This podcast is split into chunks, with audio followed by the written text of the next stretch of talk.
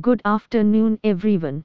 Welcome to the Religare Broking Research Podcast.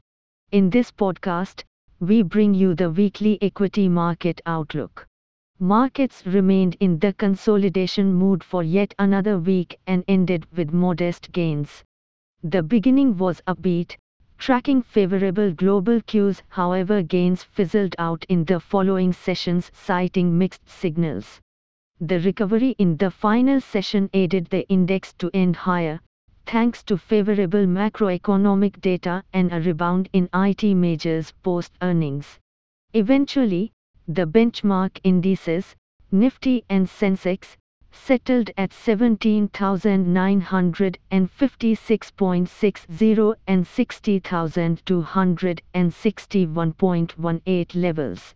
Among the sectoral pack, IT, metal and auto posted strong gains while defensive with FMCG and pharma traded subdued.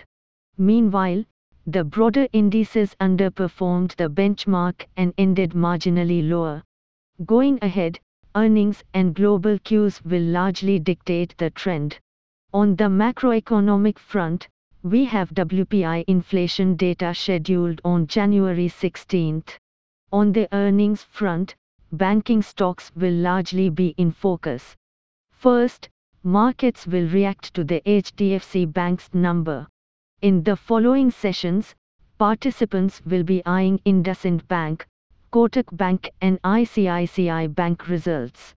Besides, prominent names from other sectors like Hindustan Unilever, Asian Paints, Ultratech Cement and JSW Steel will also declare their results along with several others.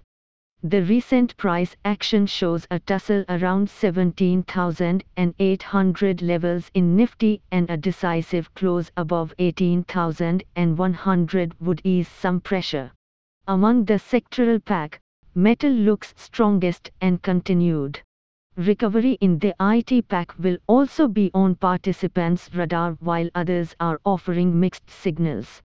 Align your positions accordingly while keeping a check on leveraged trades citing the prevailing volatility. Hey friends! These were the updates for the week. Thanks for listening. For more updates, follow Religare reports and recommendations on Religare Dynami app or website. You can also contact your relationship manager or the nearest branch. Please read the disclaimer document available on Religare Online. Com disclaimer before trading or investing. Happy investing.